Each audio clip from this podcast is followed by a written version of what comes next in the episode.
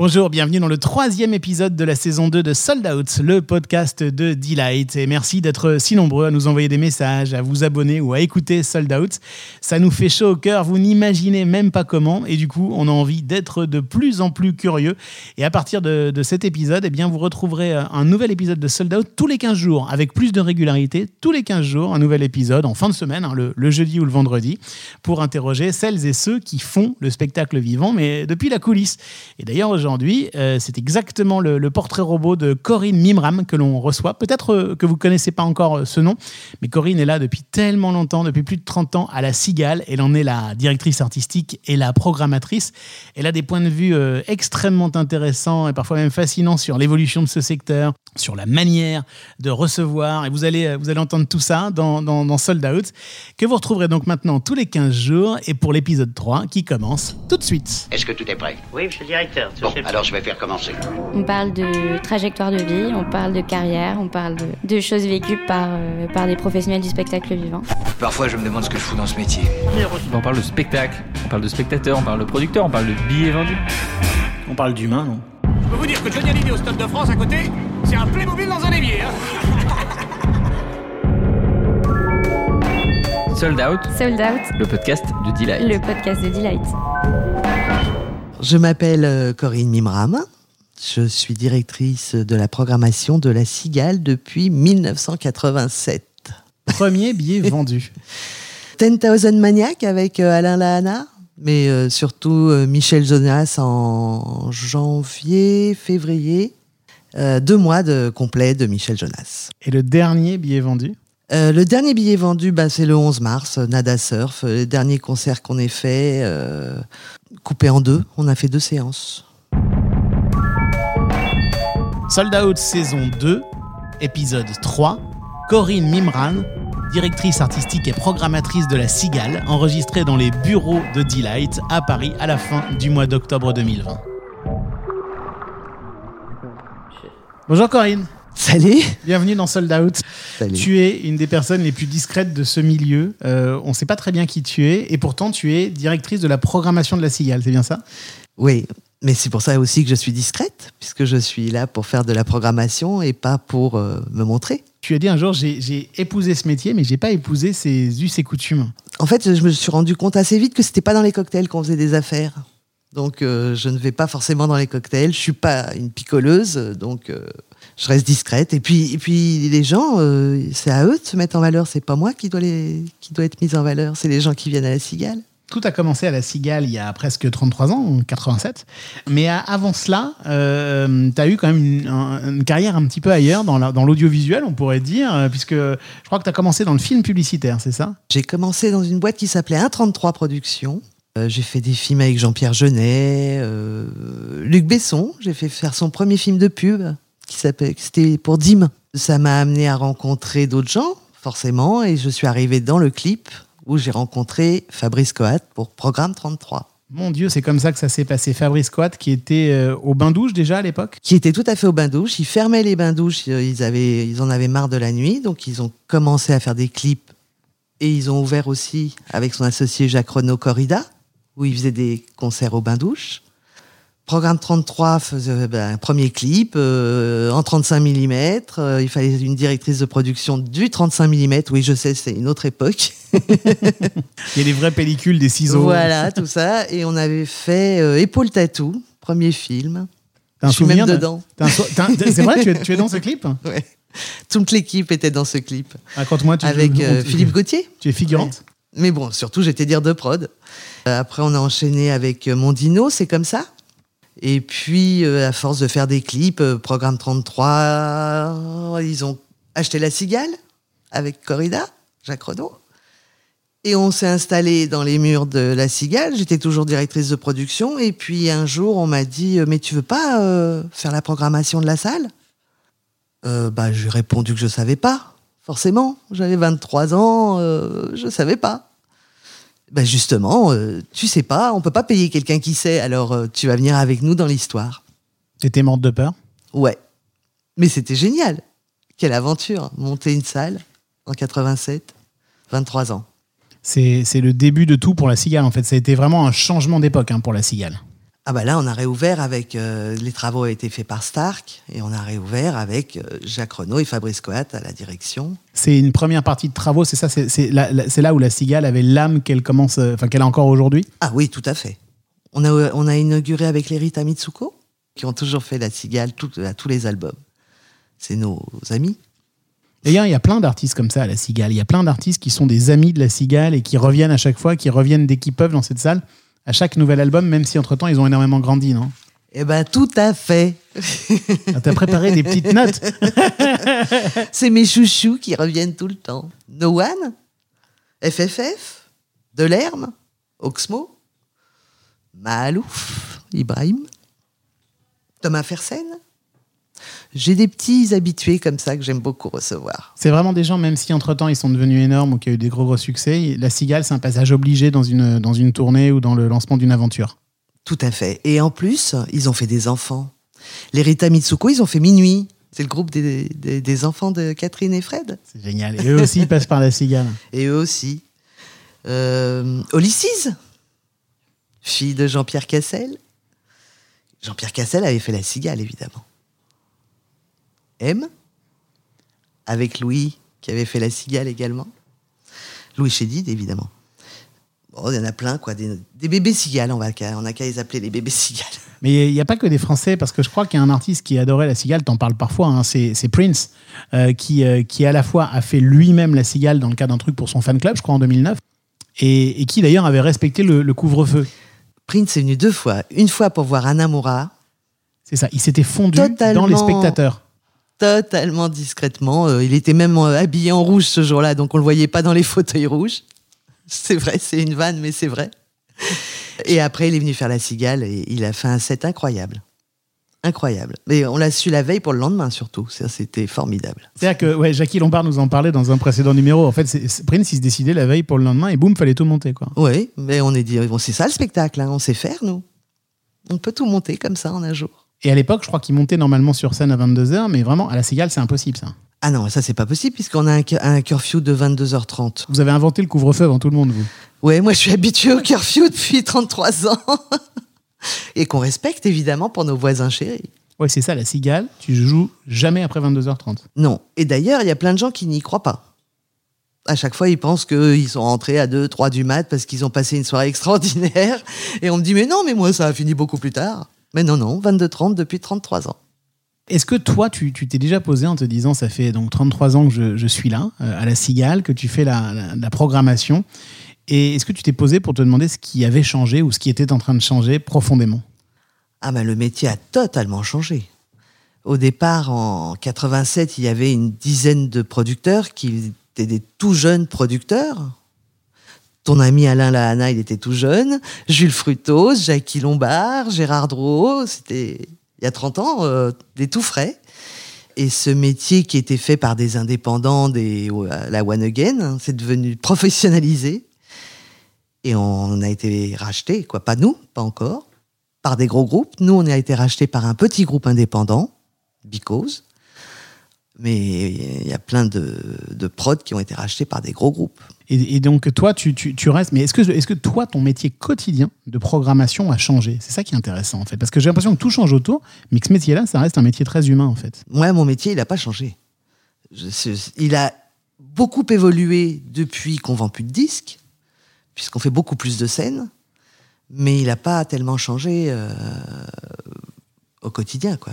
Alors, deux choses là-dessus. C'est quoi au quotidien? Concrètement, c'est quoi le job de programmatrice? Parce que ça fait partie de ces mots magiques où, on- ah ouais, programmatrice, mais on sait pas exactement ce que ça veut dire. Alors, il y a un côté pas très joli. Parce que c'est c'est un business. Moi, j'aime bien garder le côté un peu euh, fleur bleue, que les gens pensent que c'est formidable, qu'on est tous amis et tout ça. Mais bon, à la base, c'est un business. Je vais vous le dire. C'est une capacité et donc une vente de billets. Et donc, un artiste vaut une capacité de salle, une jauge.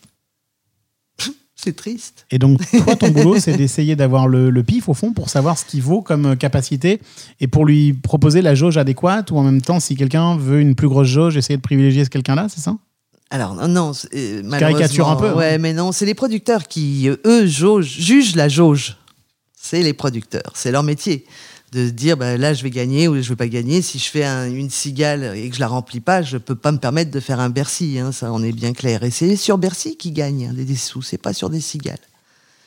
Donc euh, mon métier, c'est d'être un peu psy, de les accueillir, d'écouter tout le monde, d'écouter aussi ce qu'on me propose comme artiste.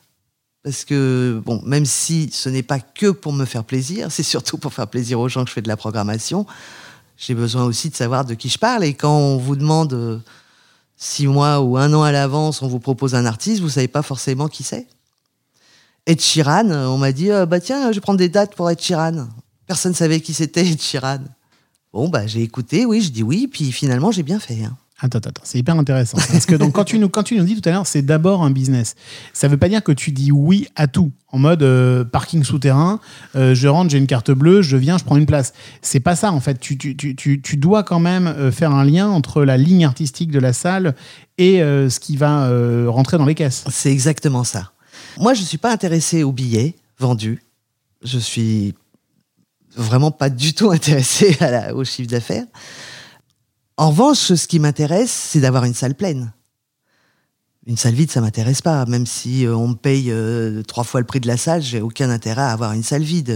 Moi, ce qu'il me faut, c'est que les gens soient heureux, viennent euh, et qu'il y ait de la vie dans ce théâtre. Généralement, ce genre de, ce genre de, salle hein, que les producteurs louent pour, pour, pour, pour, pour, y produire leur propre spectacle, dans le métier, on les appelle parfois des garages. Et c'est assez péjoratif. Et, et du coup, tu es en train de nous expliquer que c'est pas si simple que ça, au fond. Parce que vous, même si vous n'êtes pas intéressé euh, directement à la, à la vente, il est hyper important de montrer que votre salle, elle, elle- elle continue à attirer du monde, c'est ça?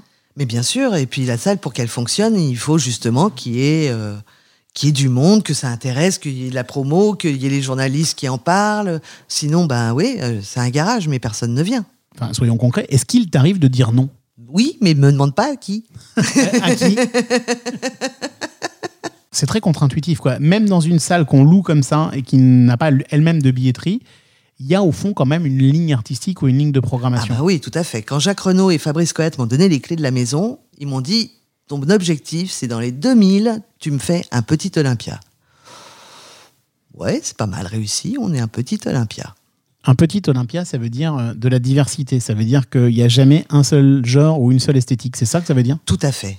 Parce qu'il en faut pour tout le monde. Moi, j'aime pas forcément Johnny Hallyday, mais euh, quand je vois ce qui s'est passé autour de cet artiste, bah, d'un seul coup, je trouve que le mec est formidable quand même. Et j'apprends. J'apprends comme les autres, quoi. C'est tout ça, c'est c'est du feeling, Et c'est pour ça que parfois on peut dire oui à euh, de la boxe. De la boxe, de la danse, euh, du, des projections, euh, des défilés de mode, des conventions, des dîners. J'avais fait les 60 ans de Monsieur Darty.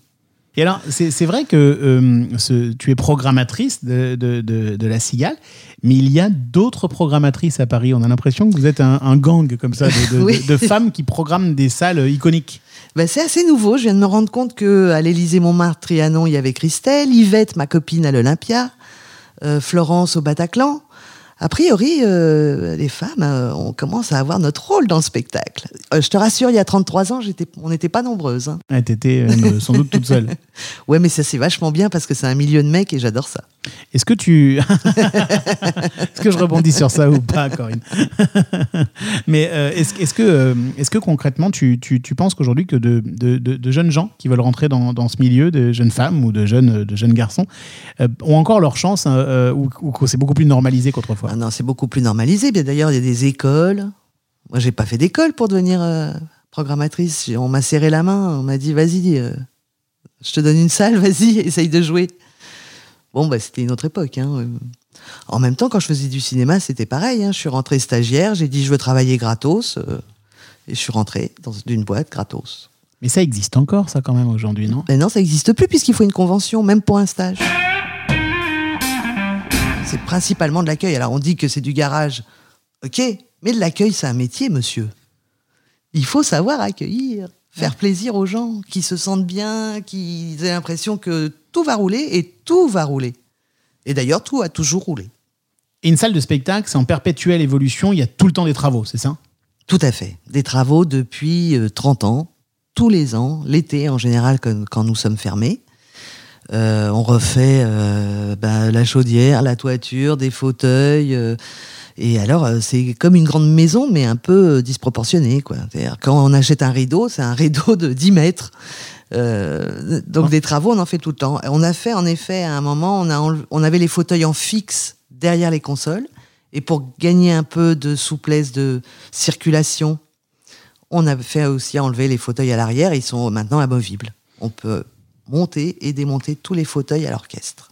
Et donc ça bouge tout le temps. ça- c'est- c'est- Sauf qu'effectivement, quand on, quand on a une chaise à réparer, il y en a 600 ou, y en a ou 800 à 900. réparer, 900 à réparer. voilà, ça, c'est- c'est pharaonique. Et c'est pour ça que si tu, tu ne crois pas nécessairement à l'arrivée des grands groupes industriels dans, dans, dans ce métier de la gestion de salle, parce que tu, tu, tu l'assimiles parfois à une danseuse. Oui, bien sûr, parce que on a l'impression que c'est facile de gérer un théâtre et d'accueillir les gens et que ça rapporte beaucoup d'argent. Mais non, c'est l'inverse. C'est pas facile d'accueillir les gens parce que le public est de plus en plus. Volage. Et, surtout, il y a des travaux en constant et ça coûte très cher. Donc en effet, c'est un peu comme une danseuse, mais je crois qu'au début du siècle aussi, les théâtres, c'était pour les gens un peu riches euh, qui aimaient euh, mettre leur argent de côté et faire croire qu'ils étaient euh, impuissants. Puissants, pas impuissants. Et là, est-ce que la salle, elle est, elle est au top ou est-ce qu'il y a encore des choses à, changer? Qu'elle. Ah non, on est au top là. On est au top. En plus, on a changé le son, il est nickel. La lumière, on est au top du hype, de tout ce qu'il faut.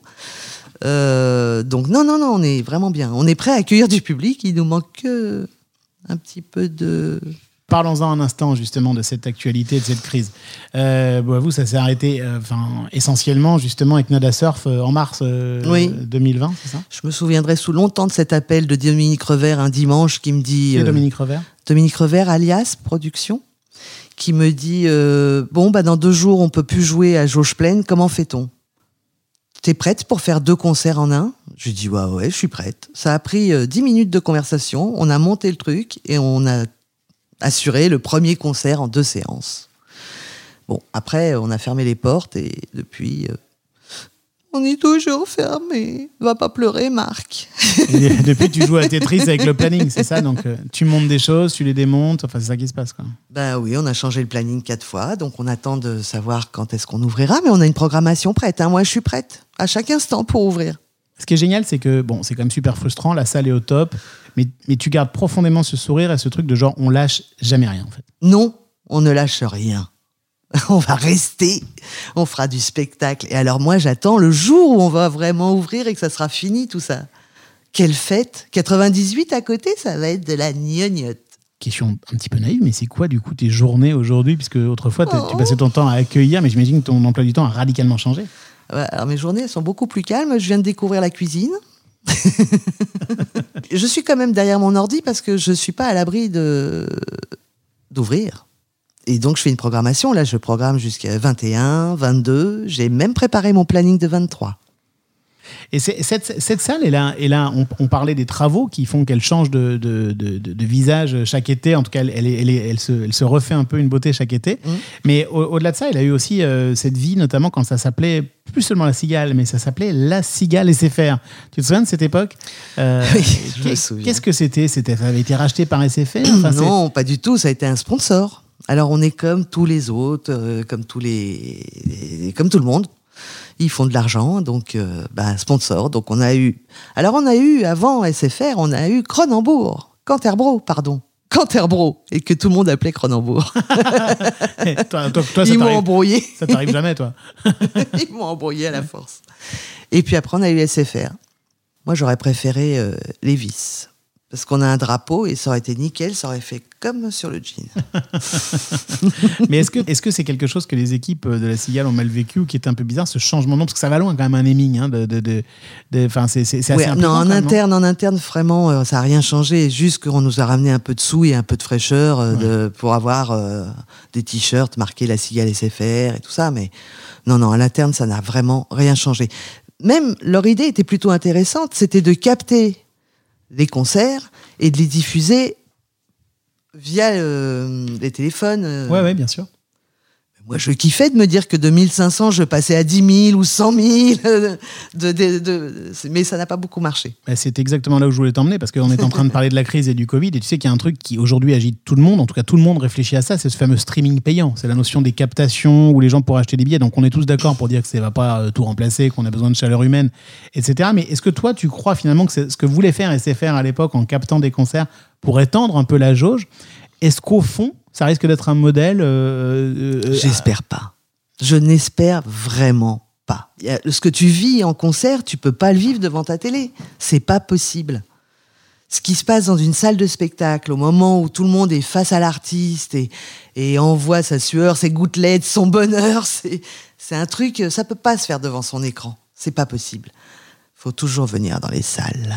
Alors justement, tiens, euh, si chacun en joue à ce jeu d'un euh, d'un- moment mythique à la cigale, moi je vais commencer parce que je sais que toi on te pose la question à chaque fois et comme ça tu, tu peux essayer d'y penser. Mais moi je me souviens en avril 1996 d'un concert euh, inouï de, Radiohead. Euh, je sais pas si tu te souviens de cette soirée-là où le groupe revenait de, des États-Unis, ils ont commencé la moitié du, du- du set à moitié endormi en mode automatique et tout à coup il y a eu un déclic sans doute parce que la salle est folle. Voilà. Euh, la salle est inouïe. Et du coup, ils se sont réveillés, ils ont enchaîné des inédits, dont un morceau qu'on peut entendre là qui s'appelle Lift. Et derrière, c'est devenu un concert complètement dingue. Est-ce que tu as vécu d'autres moments comme ça à la Cigale, avec des, des, des, des- des moments où les groupes sont eux-mêmes fascinés par ce chaudron qu'ils ont devant eux Ah oui, et pas forcément dans des salles pleines. hein. J'ai un souvenir, mais alors c'est tellement vieux. Bruce Hornsby and the Machine ou un truc comme ça. Bruce Hornsby, on va dire. La salle, il y avait 210 personnes dedans. Donc vraiment, euh, c'était ridicule. Ah. Un show de la mort. Le mec, il s'est donné comme si on était 2 millions. C'était encore plus incroyable que qu'un concert plein, quoi. Non, mais après, euh, après j'en ai tellement. Des Red Hot Chili Peppers euh, à la Cigale, des Coldplay, des Prince, des. Des mecs qui t'embarquent, quoi. et, et- et- et dans la coulisse, qu'est-ce qui se passe après quand on a des pointures comme ça? Est-ce que c'est différent du, du- du soir où on a le gars qui fait euh, un concert devant 200 personnes? Est-ce que forcément il y a vraiment une ambiance euh, radicalement différente? Non. Non, non, c'est pareil. Que tu joues devant 200 personnes ou, ou je sais pas, dans les grandes salles, mais je- non, non, c'est la même. Tu sors de scène, t'es es en transe. Bon, alors moi particulièrement, j'ai toujours laissé les artistes tranquilles. J'ai jamais voulu faire la groupie et aller voir les gens. C'est, c'est l'amitié se fait plutôt au fil des années. Justement parce qu'ils savent qu'ils vont être tranquilles. Exactement. Est-ce que pour la, la- la réouverture, quelle qu'en soit la date, il y a, y y y déjà dans les cartons des idées, des trucs un peu différents, ou c'est juste une envie de juste, vas-y, laissez, laissez-nous jouer. Quoi. Ah, D'abord, c'est laissez-nous jouer. Euh, je pense que tout le monde va être tellement heureux. Je vois bien quand on fait une petite date par-ci par-là, comment les équipes sont heureuses. On vient travailler avec un sourire, mais tout le monde a le sourire. Quoi. Bon, on fait une petite date que par-ci par-là. Mais euh, quand ça va revenir, ça va être, euh, je te dis, pump it up. On va rester là-dessus, on peut pas finir mieux. Merci beaucoup Corinne. Je t'en prie, À bientôt. un plaisir. À bientôt.